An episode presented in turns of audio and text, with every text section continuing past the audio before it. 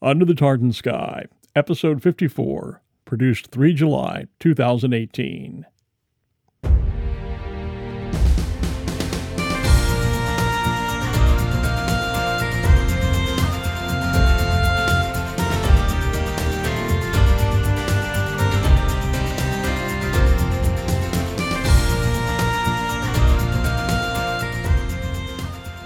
Whiskey, or Scotch as it's known in many parts of the world, is an iconic product of Scotland. It has long reigned supreme in the Scottish drinks industry, but recent years have seen a significant surge in the consumption of gin, and as a result, the production of artisan gin is on the rise all across Scotland. I'm Glenn Muir, and could gin be the new contender to the Scottish drinks throne, or is it merely a pretender? We'll explore this and more about Scottish gin when I'm joined in a moment by Alison Higgins, brand ambassador for the Scottish Gin Society, here under the tartan sky.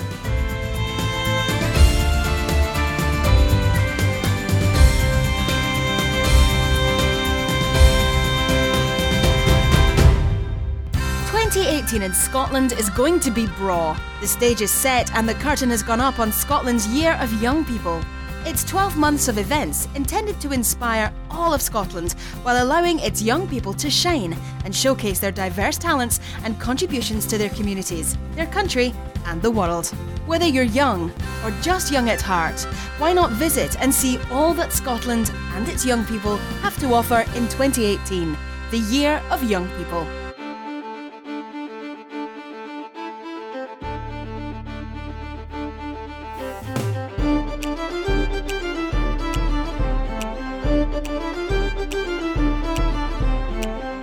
Whisky has long reigned supreme in the Scottish distilling industry, but in recent years, gin, a liquor derived from juniper berries, has enjoyed a resurgence of interest by consumers.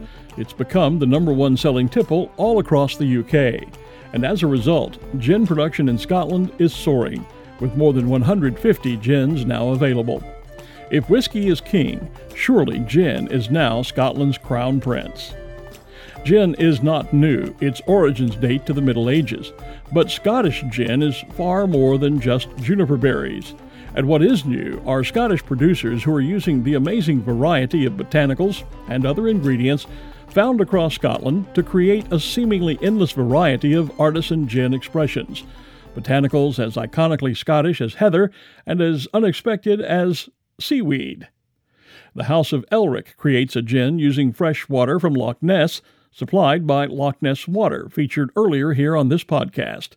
And Eden Mill, inspired by its home that's barely a three par from the famous St. Andrews golf course, makes a gin flavored of hickory wood, as in that used in vintage golf clubs. Cask aged gins, like Firkin, drawing on Scotland's rich heritage of whiskey distilling, have also entered the market, and there seems no end to what new expressions of gin are still to be revealed. Witnessing this gin explosion firsthand, Glasgow businessman Stephen White, a self confessed gin enthusiast, launched the Scottish Gin Society about two years ago. It's a largely social organization that anyone can join, where fans and makers alike can celebrate all things gin. On its website, the Society has launched a Scottish gin distillery map and an A to Z, or A to Z, buyer's guide to Scottish gins. Besides the growing number of artisan gins, Scotland already produces some of the world's most famous gins, among them Gordon's, Tanqueray, and Hendrick's. Alison Higgins, or Allie to her friends, is the Society's brand ambassador. So, to learn a bit more about Scottish gins, I first asked Allie just how significant is gin to the Scottish drinks industry. It's incredibly significant. Just to throw a fact at you at the outset, uh, in the UK as a whole, gin has overtaken sales of whiskey and vodka to be the number one spirit. So that in itself just shows you the popularity of gin across the whole of the UK. Uh, last year, 1.5 billion was spent on gin, which is roughly 55 million bottles. That, that's quite it's quite a stat, given that the UK population is about 60 million people, you know. So, yeah, it's incredibly important in Scotland. In Scotland, we produce 70% of all of the gin that's consumed in the UK. So, uh, that that's quite so when you when you, so when we start to break down these numbers it is significant absolutely significant absolutely is there something intrinsic in scotland about the climate the landscape no, I, well, eh, that's a really interesting. That's a really interesting question because I think what is intrinsic about Scotland is the fact that we have such a rich history in distilling. Ah. I think that's first and foremost. If you think about it, Scotch is you know such an incredible product and the scots are particularly good at making scotch. So there's this uh, amazing heritage and history of distilling in scotland that it makes sense that, that the scots or you know people in scotland are good at making gin as well. Uh, we also have possibly the best water in the world. Mm. and i'm not just saying that because i'm from here but uh, you know the, the water that we have is incredible, probably because we have so much rain. Um, so you know that in itself. So you, so you, I think it's a sort of threefold question because we've got uh, an amazing heritage of distilling, great water, and also because of the topography of Scotland, we have amazing botanicals that we can we can go out and use. Right, right. So um, so in terms of a climate, I think the rain probably helps. well, you know, there's that saying that you know today's rain is tomorrow's whiskey. Maybe it should be today's rain is um, firstly tomorrow's gin and then whiskey. Possibly, possibly, and and the great thing is, I was at a distillery uh, a couple of weeks ago, and they're actually using rainwater to cool down the stills. Huh. So you know, so it, it's really lovely the way the sort of biodiversity is is working as well. So yeah, absolutely, absolutely. Of course, the most famous gin cocktail is the gin and tonic, and I've heard several stories that the gin and tonic is one of many things that Scotland has given to the world. Is that true? And and can what's the story that you know about the G and T? Uh, do you know?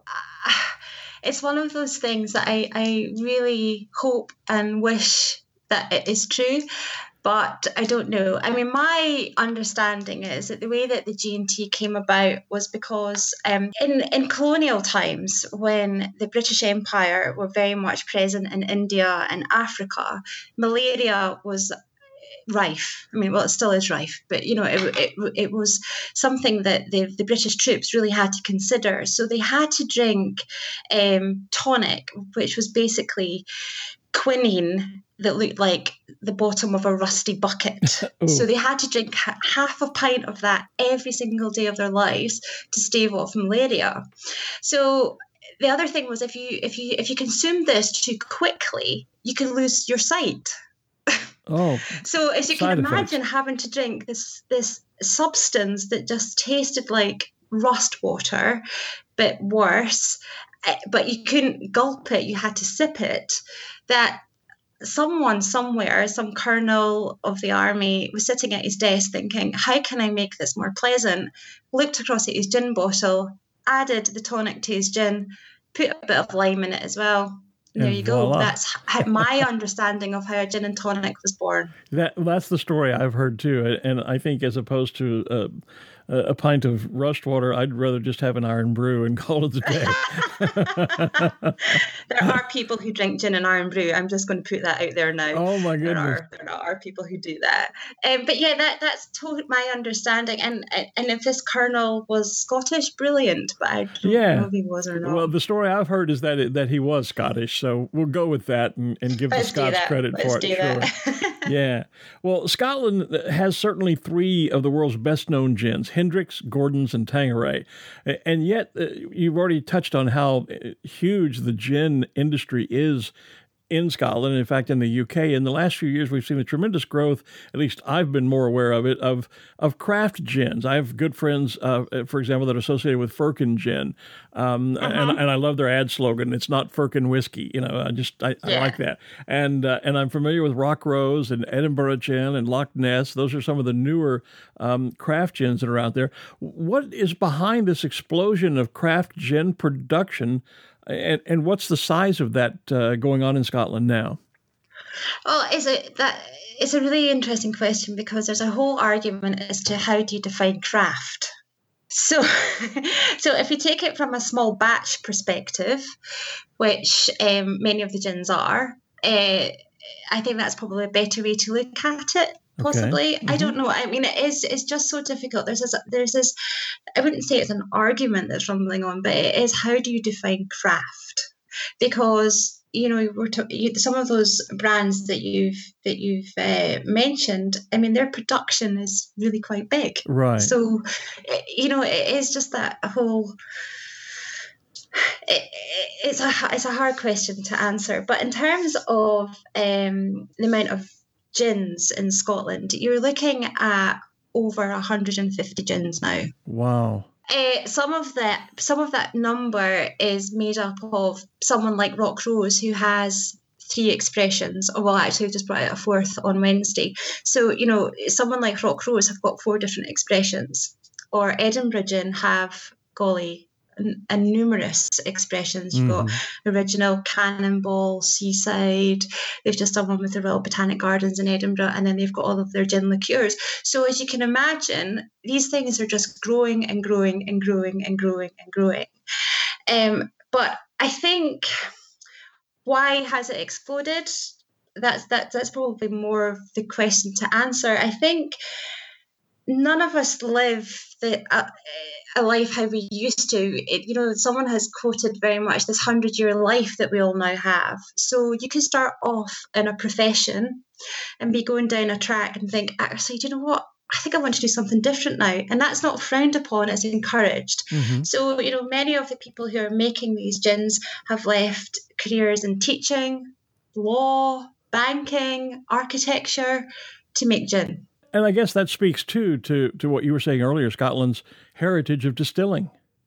Yeah, absolutely. And also the thing about Scotland as well is that we are an incredibly creative nation yes. and an inventive nation. You know, we brought you the television and the telephone and penicillin. You know, I think I think that's probably one of the reasons. The other thing that we have to also consider, Glenn, is that a lot of these gins are made by whiskey distilleries.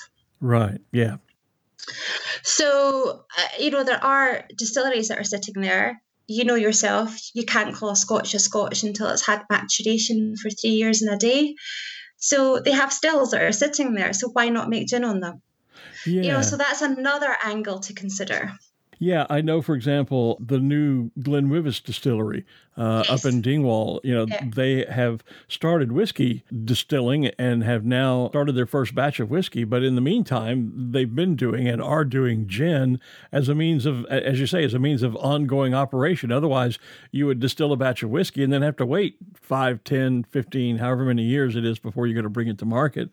Um, exactly, exactly. And GlenWyvis is a great example because what they were doing was that they, you know, they, their still is now fired up and it's called Heather.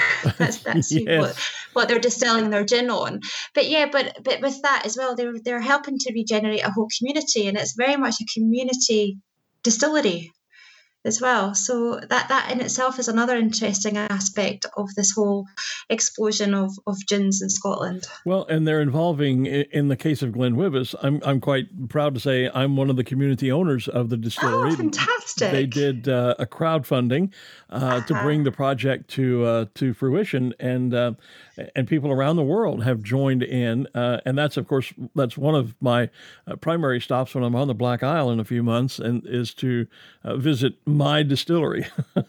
yeah, well, absolutely. You have I love a piece be, of it. Yeah, I love being able to say that. You know, I, oh yeah, I have a I have a distillery in Scotland. oh,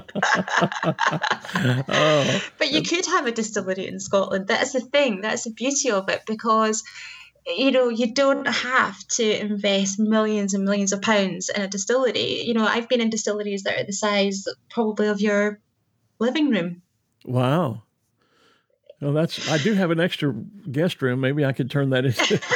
I should start making gin. I don't know. I don't know what the US equivalent is of of Her Majesty's re- revenue and customs. Yeah. I, you know, illicit still illicit distilling.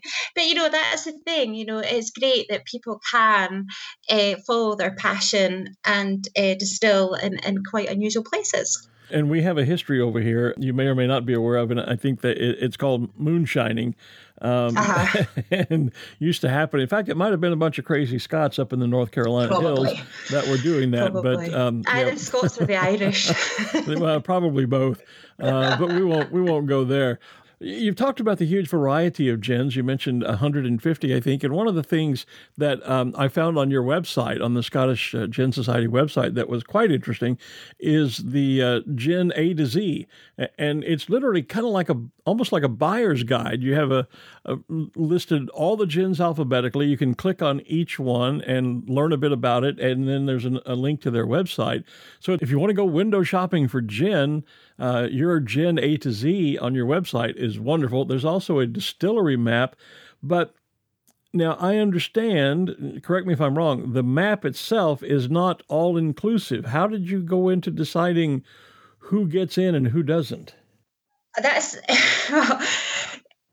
the map um, has has been in, uh, I suppose, in development for well, it was in development for a number of months until we were the first ever one to launch back in uh, March time, and we had so many arguments about what do we include, what do we not include, and we took the decision that we were only going to include uh, gin makers with a still in Scotland on the map. So many of the brands that um, you might think are Scottish, some aren't Scottish. They're they're made they're made elsewhere. So we really wanted to use the map and the A to Z as a bit of a an education piece is well an informative piece but also slightly educational as well so the map i always say to people if you can kick it it's on it Though I'd go around kicking a still because they're a thing of beauty. But you know, it is just that thing of if you can touch it, it's real, it's there. So so so you're you're making your gin in that still. So that that is why and how we came about the distillery map of Scotland.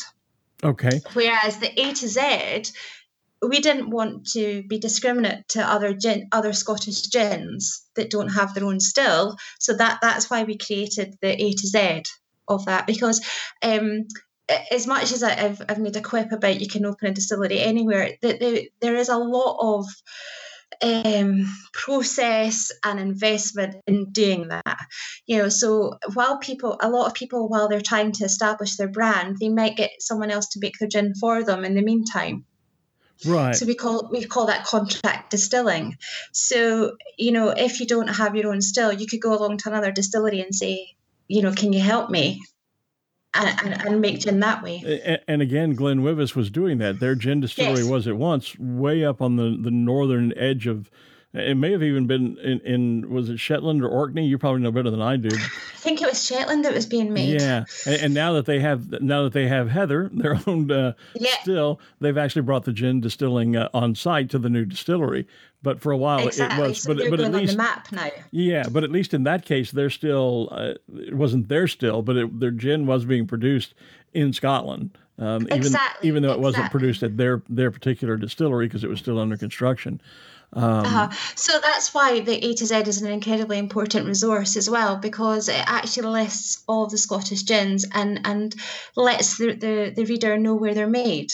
And the map, of course, is great because, uh, for example, any tourist, persons like myself who are coming over, mm-hmm. if I want to perhaps take a look at uh, a distillery other than GlenWyvis, then I could go to that map and find what gin distilleries there are in the area of Scotland I may be visiting, and then can look into uh, use your A to Z to uh, find their website and uh, see about tours and those kinds of opportunities. Well, actually, on the on the map, what we've tried to do is is put a different icon on for distilleries who actually open their doors, so ah. it makes it easier for you to find distilleries who do tours. Well, there you go. So, um, so that's fantastic. You know, so if you're over in Oban, you could go down to Campbeltown, and and you know that's where uh, Kintyre Botanical Gin's made, and they've just opened up to tourists. So you know, it, it's a fantastic resource in that respect, as you say especially for for for for for any kind of um, visitors. You know, be it um, Scottish, UK, European, anyone. You know, it's great because they can see exactly who's open. And what we do is direct them to the website because for us to keep track of opening hours and costs oh, sure. and things would just be too much. So. Yeah, but it, but it's a great starting point, and it's a nice exactly. centralized starting point to say, okay, I'd like to visit some distilleries. I'm going to be, for example, in my case, on the Black Isle and up in the northern part of Scotland. What's available to me? I can go to the map and find, and then I can go to their individual websites to get the detail that I need. Exactly. Yeah. Exactly. So it's a fantastic resource. You spoke a little bit earlier about the topography of Scotland and how that gives you such great uh, variety of botanicals. And um, gin is primarily a, an ingredient, or its primary ingredient, I suppose, is juniper berries.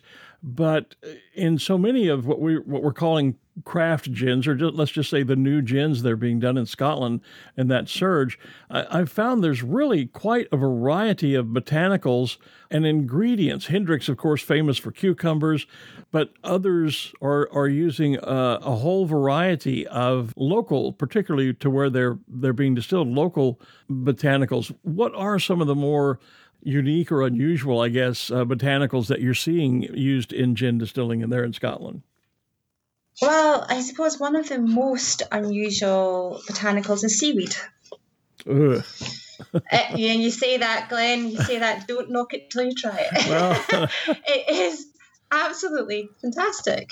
Um, Isle of Harris, um, which is uh, you know a, a, fantastic gin made on the Isle of Harris. They use uh, local hand harvested sugar kelp. So they have a diver who goes out and, and uh, dives for sugar kelp. Okay, well, if it says sugar, I'm, I'm a little more into sugar kelp, I suppose, than I am seaweed, just because it sounds better. yeah, but then uh, uh, you know, so uh, and I suppose the the fact that uh, you know Harris is an island and it's surrounded by water that was the inspiration, you know, for their bottle as well as for the botanicals that go in it. Um, some other unusual botanicals: uh, Icelandic moss, um, silver birch sap from the silver birch, uh, gorse. I don't know. Do you have gorse in America? It kind of grows wild, and it's a, it's a yellow flower. And it uh, yeah, like it's every it's everywhere in Scotland. I remember my uh, first trip there. Yeah. I thought, what is all this yellow stuff? Because it was everywhere. Um, yeah, so I'm sure we probably do have that. it, but but I'm not. I'm, i was never familiar with it until I came to Scotland. So uh, so so that that that that um you know the smell of that is just so beautiful. It just smells of coconut, and so that that off you know that that's being used more often now. Heather, lavender, um, so yeah, so a, a, real different selection of botanicals, uh, noble fir, you know. So so people are being inspired by the landscape to to create their their their gins. We're talking about some of these unique botanicals. Where are some of the more unique places to visit in Scotland and experience gin? Well, I, I suppose um, the most northerly distillery in the UK is on um, Shetland, and that's Saxa Vord, and that's an old RAF base. So that's practically in Scandinavia. so um, that's the most northerly distillery in the whole of the UK. On on the Scottish mainland, uh, you've got Dunnet Bay, who make Rock Rose that you've mentioned before, and they're part of the North Coast 500, which is a is a, a route not like Route 66, but you know um, mm-hmm. a sort of a thing like that. There's a Summerhall distillery now. I don't know if you're aware of a gin called Pickerings. Yes, yes. I know the name. So um, they're made at a place called Summerhall, and Summerhall um, was a building that belonged to Edinburgh University for years and years, like probably hundreds of years because it's Edinburgh. Um, and it was a vet school, so people w- went there to learn how to become a vet. And their um, distillery is housed in the old small animal hospital. Wow. So that, that that's a, that's, that's, quite an interesting. yeah, that's unique and unusual, I would say. yeah, um, I mean, there are just so many um, distilleries in such beautiful, beautiful places, and you know, I suppose uh, you know on the mainland, um, oh, there's a crafty distillery down in Newton uh, Stewart. Um, they, they just um, look out onto forest, which gives way to the beach. You know, so there's some utterly beautiful scenic places to to experience Scottish gin. Or you know, up at, at St Andrews, Eden Mill, um, they have a place on the 18th hole now at the Old Course St Andrews, where you can go and learn how to to blend your own gin. Oh. Uh, so that's quite an interesting thing to do because you can go and make some gin and then see the golfers outside, you know, and, and it's such an iconic golf course. So so there's that. So there, there's just so many. Um, but there seems to definitely be a bit of a, a movement into um, distilleries teaching people how to make gin. Which is a great thing to do. Yeah, because I've done it. it's and, amazing. And, and, then you can come back to wherever you're you're visiting from. Come back, in my case, to the states and become a moonshiner. well, you could do that absolutely. Or, but it's just so lovely to have a bottle that that you have put oh, your sure. own stamp on. Yeah, what a what a unique souvenir of a, of a visit to Scotland. Wow. Exactly, exactly. Yeah. So, um, I did one last August in Glasgow and it was fantastic. Yeah. I, but when you looked at my recipe, I looked like I was making a curry rather than a gin. But, um, it tasted really good. no, it had cardamom and uh, what else did it have in it? Oh, not like curry leaves, but something a bit like I can't remember. Yeah. I'll send it to you. so, so did you give your your your gin a name? Yes, I called it Mother's Ruin. Oh, okay.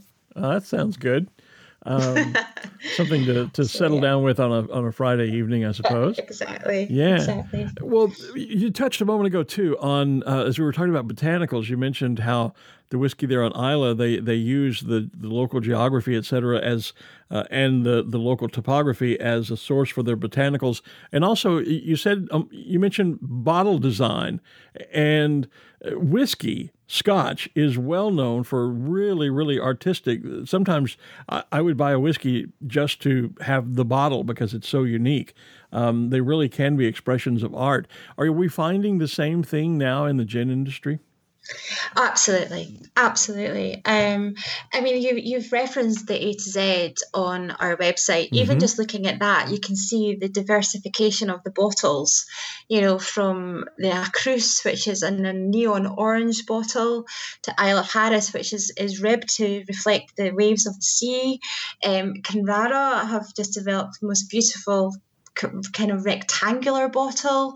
So there's all these bottles out there that are just beautiful and you would want to have on your shelf. Um, so yeah, pa- packaging is is playing quite a big part in it in this absolutely.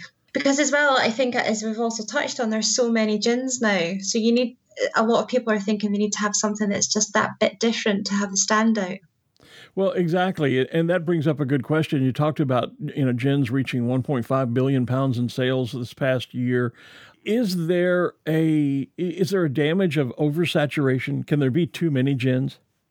I think because the category is is such in its infancy, really, when you think about it. I mean, Hendrick's only launched in 2000, you know, so it's not even 20 years old. Mm-hmm. Um, so I don't know. I don't know what's going to happen. I think there might be a bit of a point that will reach where I don't know is the honest answer. Yeah. Okay. Okay, that's fair. Um, I, I just think I just think you know it's still such a a category that is just so young. It's not like whiskey. It's not been around. Well, gin has been around for hundreds of years.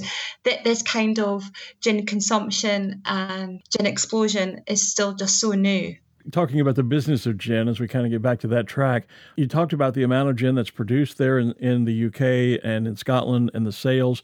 Uh, what about exports? Because whiskey export uh, or exports is a huge part of the whiskey industry.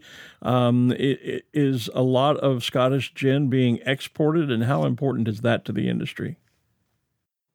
A lot of Scottish gin is being exported, and as you touched on at the very start, you know, Tanqueray, Gordon's, and Hendrick's are made in Scotland, um, but their export markets are huge.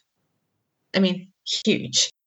Um, in terms of the next tier down from that, um, I know there is a lot of um, Scottish gin now in Asia. That that's a, a really big market, and America. Yes.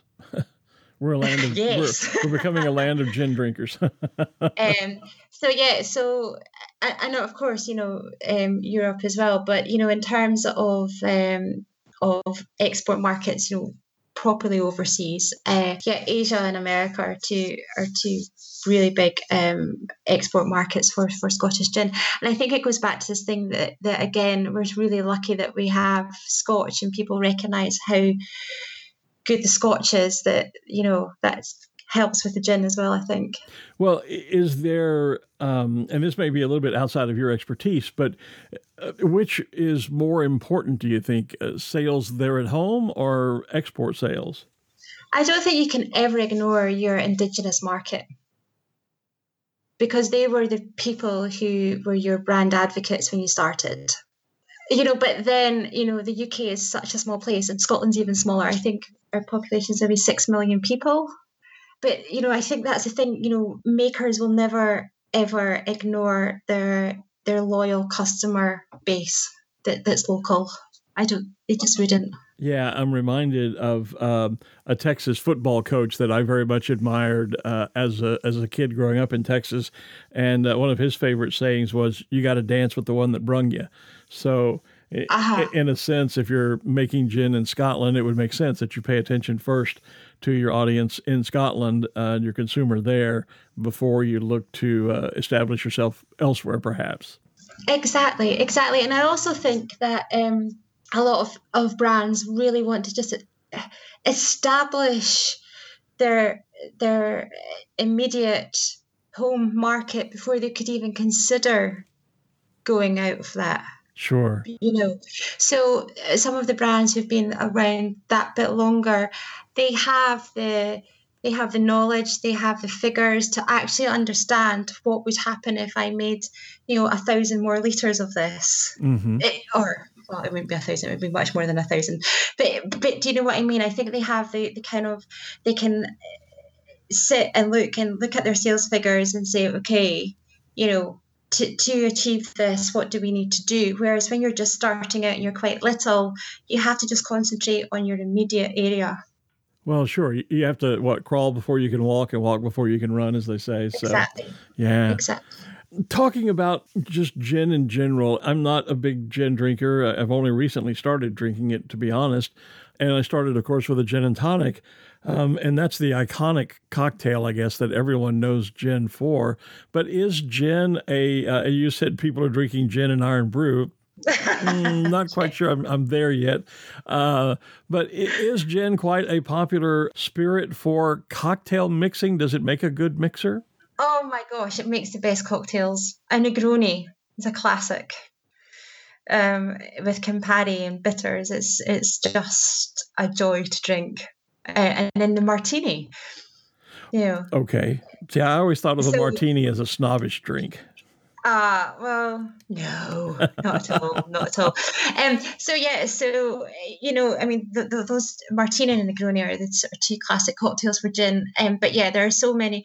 I think that's the amazing thing about gin is that the flavor profiles can be so incredibly varied that you can just make the most incredible cocktails with it, or you can drink it neat, or you could drink it with tonic, or you could drink it with ginger ale, which I often do, especially with a really spicy gin. Mm-hmm. You know, it's just it's just got so it's a ridiculous remark, but it's, it's so many legs. You know, you can just do so much with gin, like so much with gin that I don't think you can do with vodka another trend that I've seen in the spirits industry um, in, with regard to whiskey is uh, you find a lot of information on uh, online and at whiskey tastings about pairing uh, specific whiskeys with a specific type of food. We did a whiskey tasting here, as a matter of fact, and the whole evening was we tried six different whiskeys, and it was about pairing it with a different course of the meal.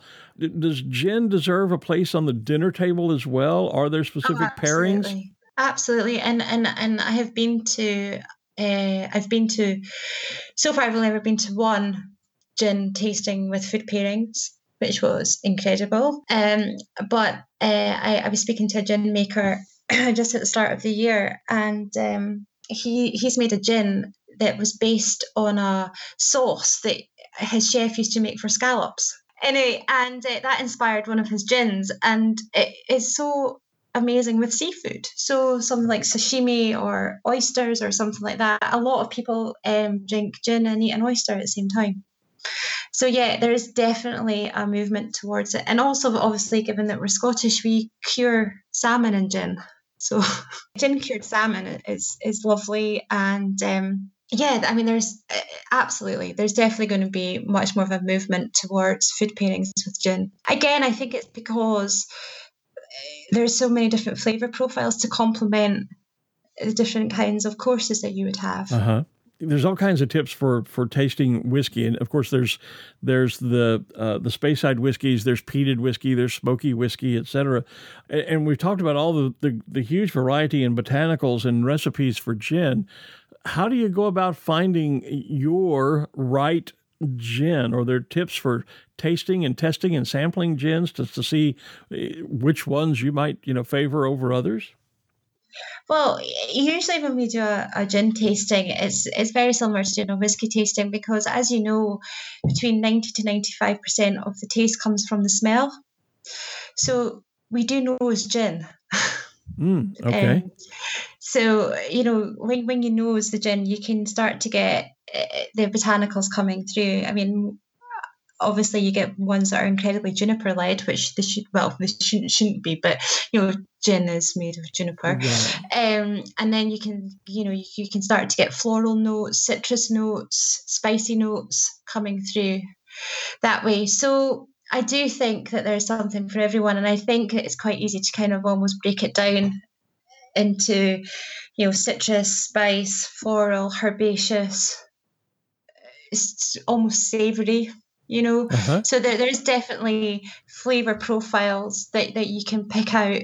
Um, and you know if you don't like spice to stay away from certain gins you know or if you particularly like something that's citrusy to go towards those gins my vocation has always been in the sport of hot air ballooning, and Hendrick's Gin has a hot air balloon, and I'd seen it for yeah. years and never knew that Hendrick's was a product of Scotland uh, until recently. And so I said, "Oh, well, I'm going to try that," and that led me on to what is currently now my exploration personally of gin uh, and Scottish gins. And so, if someone hasn't tried gin before, why would you say they should? Um, I think it just goes back to the fact that it's such a versatile spirit. And I do believe there's something for everyone. I, I was doing a training session at a bar a few weeks ago, and uh, one of the bar staff she said, "Oh, I just don't like gin. I don't like gin at all." I said, "Maybe it's tonic you don't like, you know." Yeah. Um, and by the end of it, she found a gin that she liked. Um, I think it's something that there is something for everyone. There is a gin for every palate. There's no right way to drink it. As much as people going about perfect serves, you should have your preferred serve and enjoy it your way. And I, and I think that's the way just to approach it is be open minded and just try it.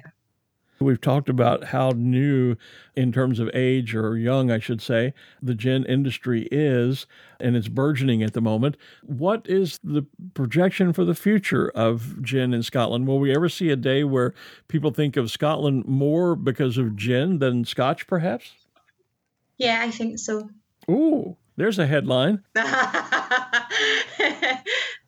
why not? Why not?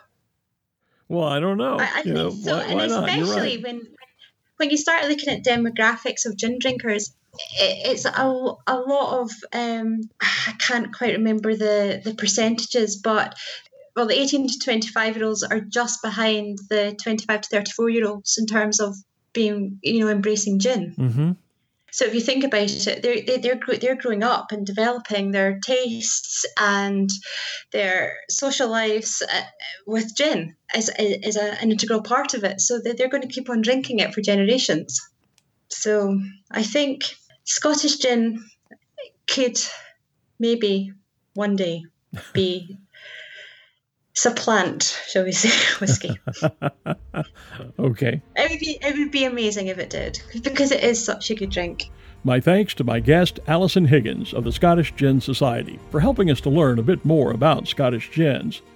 Could gin someday supplant whiskey as the iconic spirit of Scotland? Well, time will tell. Meanwhile, to learn even more about Scottish gins, be sure to check out the Society's A to Z guide on their website the link is in our show notes at www.underthetartansky.scot. There you'll also find a link for information on the Blendworks experience at Eden Mill, where you can actually create your very own gin. Next time, we venture into the world of writing and publishing with Scottish author Katherine Alexandra.